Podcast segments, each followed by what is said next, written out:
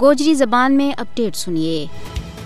بین الاقوامی انسانی حقوق کا ادارہ نے کشمیری کارکن خرم پرویز کی منمانی نظر بندی دے فوری اور غیر مشروط رہائی کو مطالبہ کیا ہے۔ خرم پرویز نہ بھارت کی بدنام زمانہ ایجنسی این آئی اے نے بائی نومبر دو ہزار اکی نہ سری نگر دے سخت قانون یو اے پی اے کے تحت گرفتار کیا تھا۔ اس وقت وہ روحانی جیل نوئی دہلی میں دو سال کی غیر قانونی حراست بھگت رہا ہے۔ بین الاقوامی انسانی حقوق کا ادارہ international federation for human rights اور ورلڈ آرگنائزیشن اگینسٹ ٹارچر سمیت انسانی حقوق کی دوئی تنظیمہ نے ایک مشترکہ بیان میں کیا ہے کہ خرم پرویز پچھلا دو سالہ دے بھارتی دارالحکومت نوئی دہلی کی جیل میں غیر قانونی طور پر نظر بند ہے بھارت نے خرم پرویز کے خلاف سخت قانون یو اے پی اے کے تحت سیاسی طور پر متارک ہونے کا الزامات لایا ہے۔ بین الاقوامی حقوق کا ادارہ کو کہنا ہے کہ خرم پرویز مقبوضہ جموں کشمیر میں بھارتی فوجیوں کا طرف انسانی حقوق کے خلاف آواز چاہ رہا تھا۔ انسانی حقوق کی تنظیمہ نے بھارتی حکام دے مطالبہ کیا ہے کہ خرم پرویز اور عرفان معراج نہ فوری اور غیر مشروط طور پر رہا کیا جائے۔ ان کے خلاف تمام الزامات واپس لیا جائیں اور انسانی حقوق کا تمام کشمیری کارکنہ اور سول سوسائٹی کی تنظیمہ نہ پریشان کرن کو ہر قسم کو سلسلہ بند کیا جائے۔ جے کے سی سی ایس جس تنظیم کے واسطے خرم پرویز کام کریں تھا، بھارتی فوجیوں کا طرف انسانی حقوق کی خلاف ورزیاں کا بارہ ماہ